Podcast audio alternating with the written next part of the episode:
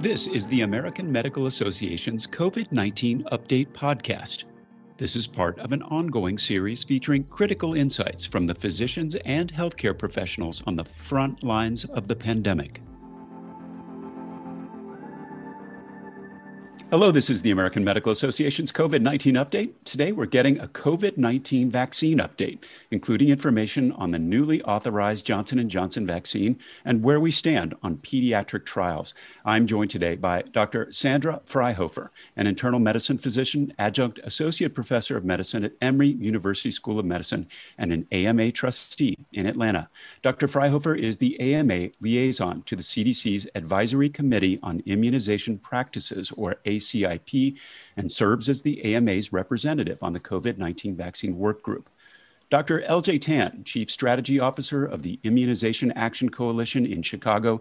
He also co founded and co chairs the National Adult and Influenza Immunization Summit.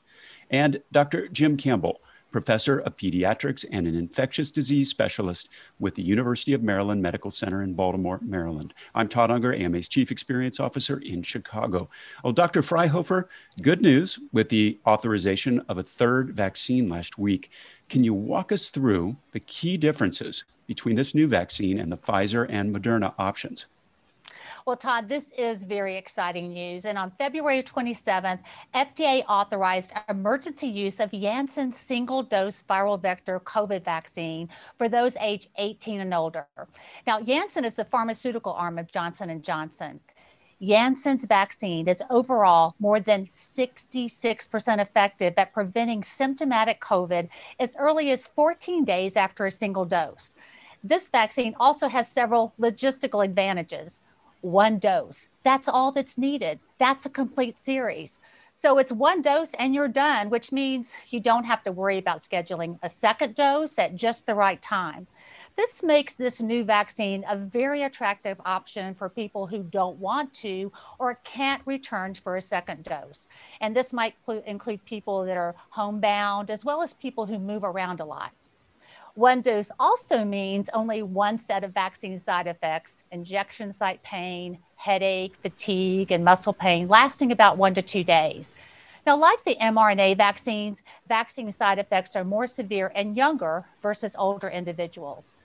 Another advantage no super freezers are needed. The Janssen vaccine can be stored in regular refrigerators at regular temperatures at 2 to 8 degrees C for up to three months. So, this alone could help expand vaccination site opportunities to smaller physician practices. Another convenient plus, it comes in five dose vials and no dilution is needed before administration. Now, Janssen's phase three trial is huge. It included more than 40,000 people and was conducted at the height of the pandemic and in some places where coronavirus variants of concern had already emerged. And beware, variants are here in the US. Pfizer and Moderna are mRNA vaccines. This vaccine uses a completely different technology platform. It's a viral vector vaccines. And with viral vector vaccines, you take a weakened version of the virus, which is the viral vector, then genetically engineer it to make coronavirus proteins in the body, which then trigger the immune response. Janssen's vaccine uses a modified adenovirus. Ad26 is the viral vector. Several genes have been removed from it, so it can't replicate and it can't incorporate into human DNA. The virus is basically dead it can't give someone COVID. So, bottom line, we now have three safe and highly effective COVID 19 vaccines. Since it requires only one dose, Janssen's vaccine should allow us to more quickly increase the number of people fully vaccinated. That is great news, and so many logistical advantages uh, that we're hearing about. Do you have any sense of where uh, this vaccine is better suited to different groups than others? Well, I think it's going to be a great option for small physician offices, or and, and it's more mobile, so you could take it uh, and give it to people perhaps that are um, that are homeless, and it has a lot more options because of these logistical advantages. That's terrific. Well, thank you. Uh, Dr. Tan, I'm sure physicians are getting a lot of questions from patients about vaccines and efficacy. Can you begin by discussing just, you know, what does vaccine efficacy mean? And how do we help patients understand what that is? Yeah, thank you, Todd. I really appreciate the opportunity here to to be on this with uh, with such distinguished colleagues. Uh, just to jump in a little bit on Dr. Fryhofer's point a little bit here at the end of it all is just to remind uh, clinicians out there that and physicians out there that um, once the vial is open, those five doses in those vials have to be administered within six hours because um, they don't they don't store. You can't put them back into storage. Just something to keep in mind with the storage and handling there. Uh, we don't want to lose vaccine because of that too. So just to keep that in mind. Um, in terms of vaccine efficacy, I think it's important to kind of think about i you know it's really impossible to compare vaccines so we shouldn't be comparing vaccines. Uh, obviously unless you do an actual head-to-head against uh, against these three different vaccines we do not want to be comparing them. And i think i want to state you know the most important thing here is that we have as dr fryhofer said we have three very effective vaccines. We want to make sure everybody gets vaccinated, and they should be getting the vaccine that's offered to them. They shouldn't be trying to to pick and choose different vaccines. Dr. Tan, so can means, I just yes. can I just ask you more about that because yes. it's it's almost hard when you hear yes. you you hear 66% versus 95%. percent mm hmm You know, why should we not be looking at those numbers like that? Yeah. So let me drill deeper into what I just said about not comparing because these things were never fa- never compared head to head, right? Which is the only fair way to do this, right? And so what happens, obviously, as, as Dr. Fryhofer mentioned, is that this vaccine started its clinical trials at the height of the uh, of the pandemic when a lot of these variants were actually popping up already. And so remember the Pfizer and Moderna mRNA vaccines, their clinical trials were when the quote unquote original strain was was circulating and the variants had not started up yet. So you know it's it's it's it's it's comparing apples and oranges, right? So the the Johnson and Johnson vaccine, the the Janssen vaccine, obviously um, here has had to deal with the variants, and in fact, in one country, South Africa, where the clinical trials had were, were conducted, ninety plus percent of their of their sample were actually infected with the variant strain. So so totally different situations. So therefore, the comparison is not at all appropriate or accurate. All three vaccines are effective they protect against COVID 19 disease. We need to be getting them out. All right, that clears that up. Dr. Campbell, does this messaging change uh, when you're talking about children? I, I, know we don't have yet an authorized vaccine for this audience, but uh, there are likely to be hesitant parents who are willing to risk COVID over vaccinating at all. Should we be getting the message out now? Yeah, thanks, Todd. I think it's premature for us to try to message about safety and efficacy of vaccines in children under the age of 16 when we don't yet have the trial data. My opinion is we are behind in starting those trials. Um, they should have already begun, um, but they are, you know, about to start for the younger children. So I think we're going to get closer. I think once we do have those data, the message will not be that difficult, I don't think. I mean, we've had 3.1 million children have been confirmed infected in the US. Tens, over 10,000 have been hospitalized. And currently, there have been, since January, more COVID related deaths than influenza related deaths in children ever recorded in any year.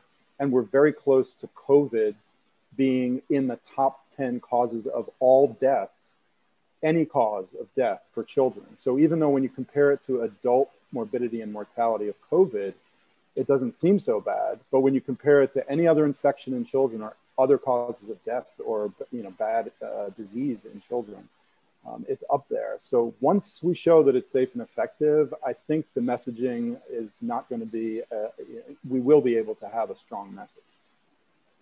That's a pretty important point, not to look just at the kind of percentages, but those absolute numbers are, you know, they're very concerning. And there are some additional kind of uh, that, uh, you know, issues that we're seeing pop up among children and adolescents.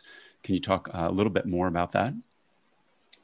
Yeah, I think one you might be talking about is this thing called MISC, and now there's a bit of MISA, C being children and A being adults. So young adults and all children really after having been infected, and often the infection not being that severe, in about a month or six weeks later, have this exaggerated inflammatory response that can cause them to be very ill.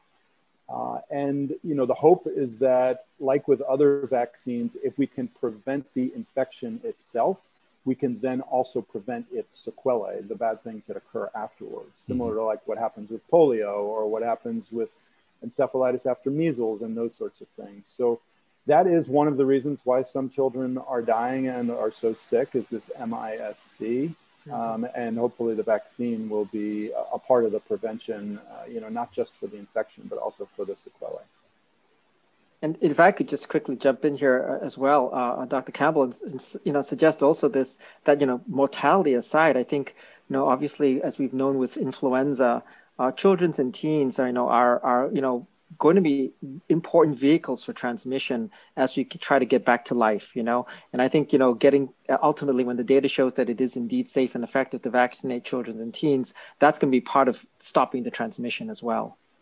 Completely agree. And you know, as as I've as a pediatrician, as a parent, you know, have have said over and over again, the burden of this pandemic on children in the United States is not only the infection but all of the other ways that it has affected them. And that is yeah. not being physically in school, not seeing their grandparents, not playing with their friends, not in sports and band and all the other things they could do before. And if vaccine can get us out of that, um, then, you know, I, I, think that that's why we need to have a, the data on safe and effective vaccines in children. You just sent chills up my spine. Thank you. Todd, you know, I have a sort of a, a, different take on that. Now, it's interesting hearing Dr. Campbell talk. He's a pediatrician and I'm a general internist. So I'm already talking to the parents. And I do think it's important to start talking to parents now and, and get them up to speed on the science and the safety. I mean, as, as Dr. Campbell said, we don't have the results of the studies in kids back yet, but we do have the studies uh, in adults back. And I think patients need to understand that. Um, but, you know, parents do make the decision about vaccination uh, for their child and they want to make sure that these vaccines are safe for their children. And since we don't have data yet we can't really uh, tell them that um, and have numbers to show it. Um, but i also think it's very important to start pointing patients now to good reliable sources of information like the cdc website. So when they do have questions they know where to look. They just won't go to the internet or to facebook and just see what other people have to say that may not really know what they're talking about.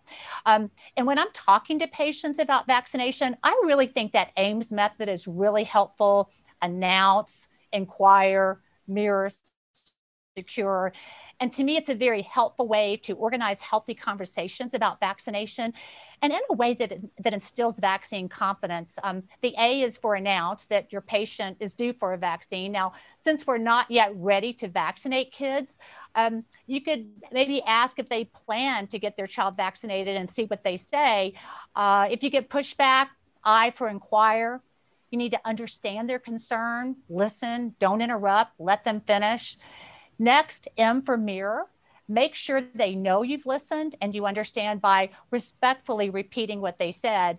And then you respond to their, their concerns in a non judgmental way judgmental way that S secures trust. And you try not to, to trigger new concerns in the process. For example, uh, try not to repeat a myth just to debunk it. I found this to be a very successful method and it keeps the door open for more discussion and also encourages future opportunities to vaccinate. And, uh, you know, and we do need for parents to keep their hearts open to this vaccine because once we find one that is safe and effective for kids, we would really love to end this pandemic. Absolutely. Medicine doesn't stand still, and neither do we. AMA members don't just keep up with medicine, they shape its future. Help move medicine, join the movement.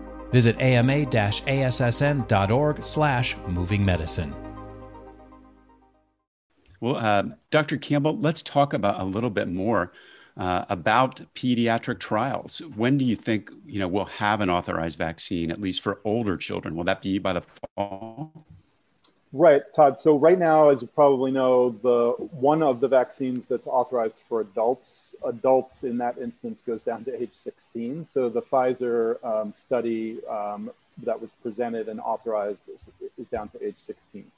Now, Pfizer and Moderna, the two mRNA vaccines, have completed their 12 to 17 year old trials. So the data are accumulating on them, and our expectation is that those data will be presented in the near future to the Food and Drug Administration in order to be able to go all the way down to age 12.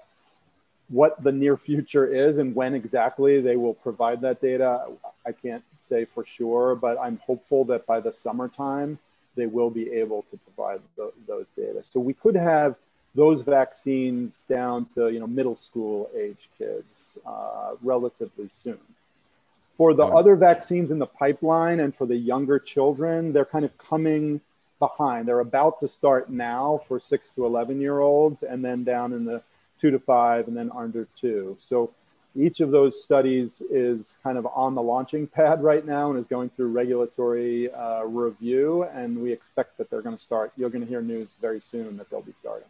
Excellent. Well, Dr. Fryhofer, when we spoke the last time, which was several months ago, we talked about you know this about the data gaps. Is there additional data that you still like to see, and how how are we keeping physicians informed about any new safety data and recommendations that emerge as more people get the vaccine? Well, uh, I'm really looking forward to seeing those studies in kids. Um, and it, it, will be several months before we have that data for sure. But we also need more data on safety in pregnant and lactating women. The developmental and reproductive toxicity studies in animals, those are we're often referred to as the, as the DART studies. They have demonstrated no safety concerns, but we need studies in humans. And on this front, Janssen's vaccine has a leg up. The safety profile of Janssen's Ad26 adenovirus vector platform is supported by data from more than 193,000 patients, including children and pregnant women, in studies of other investigational vaccines for Zika, HIV, and RSV, including an ad based Ebola virus vaccine that was recently approved by the European Medicines Agency in July of 2020. Now, in the Pfizer study, 23 women became pregnant in the Moderna study, 13 women became pregnant. And in the Janssen study, eight women have. And of course, these will be patients will be closely followed um, VSafe, which is CDC's smartphone based vaccine health checker, has reported check ins from more than 30,000 pregnant women who've received COVID vaccines, and nearly 2,000 of them have already enrolled in VSafe's pregnancy registry. So more information is on the way. ACIP is carefully following all available safety data, which to me is very reassuring. We also need more data on co-administration of COVID vaccines with other vaccines, especially flu vaccine. Now, right now, CDC recommends at least a two-week window between COVID vaccines and other vaccine doses. And I'm very worried about these uh, emerging variants. We need more genomic sequencing to determine what's circulating. And CDC has come up with a plan. They've engaged with other laboratories and universities around the country. So we should have more data coming in but we have to make sure that existing COVID vaccines remain protective. Vaccine companies need to stay nimble and ready. Moderna is already working on a booster targeting the South Africa variant. That's that B1351 variant that's um, that has everybody worried. Variants are also another reason we must continue mitigation efforts for now, which includes masks, social distancing, hand hygiene. But everyone, please get a COVID vaccine when you can, when it's your turn, and as soon as you can. Great. Um, one thing you, that uh, the data does show is should not be mixing vaccines. Is that uh, what the data is saying? Right. Right now, CDC recommends that there be at least a two week window between get, getting a COVID vaccine and administering any other kind of vaccine. So that two week window can sometimes be inconvenient if the patient is in need of other vaccines. And it's so much easier when we have a patient and they're in our office if we can get everything done at one time. But right now, they're being very careful because in the studies, that's what the, the vaccine makers required for in doing their research. So we want to give these COVID vaccines their best um, way to, to give us the most protection. But those kinds of studies are being done as we speak. And I think, uh, oh, sorry, go ahead, Dr. Campbell. No, I was just going to say, Todd, you may have also been trying to get at the point of not mixing COVID vaccines, not just like routine vaccines. And currently, that is because those are all the data that we have is using the same vaccine. Well, one dose for J and J, but then the same vaccine if you're doing Moderna or Pfizer is. People should try to stick to that now. There are some studies that are just about to start, which are what we call mix and match studies, which will be looking at can you use a, a different vaccine for your second dose or like using a variant vaccine and uh, the original one to start and different doses. All of those are just about to get started. But for now, everyone, when possible, you should get the the vaccine the same if you're on a two dose schedule, the same vaccine as the first. And and Todd, if I could just um, make another comment. All these recommendations are changing as we get more data in. I have really found that the clinical um, indications page on the CDC website about COVID vaccines, if you just Google um, interim clinical recommendations, COVID vaccine, it'll come up. It gives at the top of the document the, the last date at which that document has been updated. And it covers a lot of this information. And as Dr. Campbell said, I mean, you want to do what's recommended. You want to give the two doses of the Pfizer vaccine three weeks apart. You want to do the Moderna vaccine vaccine two, four weeks apart. And, you know, with the Janssen vaccine, it's just one dose. So you don't have to worry about that second appointment. But sometimes life isn't always as clear. A patient may come in that doesn't know which vaccine they got. They know that it was three weeks ago. Well, if they have no idea, then what they say is to wait four to wait a, another week, so make it a fourth week, and then give a dose of one of the second mRNA vaccines. And um, in some of the, the places that give vaccines, let's say that you got one that was Pfizer, you go back to get your second one, and it's not available. So they're saying then that you can just wait another week and get um, a Moderna vaccine. But all those details, they're clarified and constantly being updated on the CDC website. So if that if you're in a situation and that comes up with one of your patients, your best bet just go to the website, find out the most up-to-date recommendations because we're all learning as we go along we've never had a pandemic like this. We've never had this, seen this virus before and we need to end this pandemic. Absolutely. Dr. Tan, did you have anything you wanted to add? Yeah, I was going to just jump in quickly and, and, help reassure all of us too as we go forward. I think, you know, the data is beginning to accumulate because we're obviously vaccinating more and more people around the world very, very good data coming out of Israel and the United Kingdom that indeed mm-hmm. some of the data gaps that Dr. Fryhofer mentioned regarding transmission is actually very reassuring. You know, potentially up to 90% effective against transmission. And so I think, again, we, we still need to keep watching, but I think this is a way out. I want to reemphasize what everyone has said, Dr. Campbell and Dr. Fryhofer, that we need to keep vaccinating because this is the way out. The data is reassuring us that this is the way out and that means we need to get people vaccinated and i and i do want to bring up this very interesting situation that right now we have a very interesting time where our supply uh, is less than our demand. So our demand outstrips supply right now with vaccines. But it's going to become a point in the next couple of months where that's going to flip 180 degrees. And all of a sudden we're going to have supply outstripping demand. And we at that point will really be te- dependent on physicians to be really helping educate the public why they need to keep on vaccinating. Viruses will continue to mutate. We know that. We've known that for hundreds of years. Well, maybe not hundreds of years, but for decades. But the point here is that if we stop them replicating, we stop them evolving variants, right? And so the way to stop them replicating is to vaccinate our public. So we need to have everyone vaccinating. And and and, and Dr. Fryhofer, that that uh, interim clinical considerations page from the CDC excellent. Mm-hmm. Um, but however, I want to point out that, uh, that, that the group I work for, Immunization Action Coalition at immunize.org forward slash COVID 19, has a resource where we've gathered everybody's clinical considerations. So, uh, including ACOG's position on vaccinating pregnant women. So, and an AAP's position. So, if you want to one size for everything, come visit our site too, because I think obviously it's a great resource. And, and I think these COVID 19 updates from AMA are fantastic. Well, thank you very much. Dr. Tan, I cannot wait uh, for that situation where supply exceeds demand. We are kind of, you know, in a race, uh, so to speak, as, uh, you know, between emerging variants and just getting vaccines into more arms. Uh, you know, final question, Dr. Campbell, you know, what are your thoughts on what we can do to win that race and how physicians can help? We're so close. Um, what physicians can do is, you know, we as physicians are in every survey ever done are the most trusted source of information about vaccinations.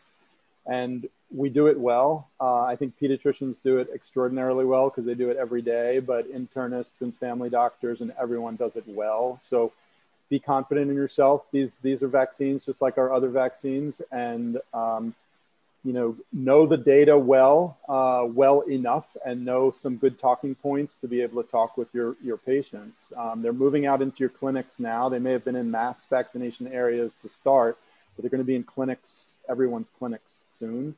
So, um, you know, be confident in your messaging and realize this is our way out. Dr. Fryhofer, behind, be, uh, besides the AIMS method, which you outlined uh, before, any tips? Sure, and this is this is the message I'm telling my patients, and I think that everyone needs to remember. We now have three safe and highly effective COVID vaccines. Getting more people vaccinated as quickly as we can can prevent more COVID cases, hospitalizations, and deaths. Now, for some practice, this practices, this new Janssen vaccine may be just the game changer you need to get a vaccination clinic started. So I encourage you to go for it. And as Dr. Campbell said, physician recommendation is one of the most important motivators for successful vaccination. And remember, vaccines don't save lives, vaccinations do. So we must get vaccines out of the refrigerators and into arms. We want to end this pandemic. Excellent. Dr. Tan, any final thought?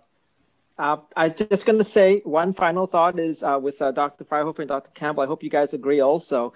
Um, absolutely, we want to be vaccinating, getting people out of this. Let's just also at the same time recognizing that 14 day window between vaccines we still need to think about all the other routine immunizations mm-hmm. and catch-up immunizations that are that are all the patients out there have have missed because of this incredible public health uh, journey we're taking right now. So while we talk about COVID-19, let's not forget the other vaccines as well. Excellent. Well, Dr. Fryhofer, Dr. Campbell, Dr. Tan, it is great to talk to you, and I've learned so much. Uh, thanks for sharing your perspective with us. That's it for today's COVID 19 update. For resources on COVID 19, visit ama assn.org slash COVID 19. Thanks for joining us. Please take care. This content was originally published as part of the AMA's COVID 19 daily video updates. Find the latest at ama-assn.org slash COVID update. Subscribe to other great AMA podcasts available wherever you listen to yours, or visit ama-assn.org slash podcasts. Thank you for listening.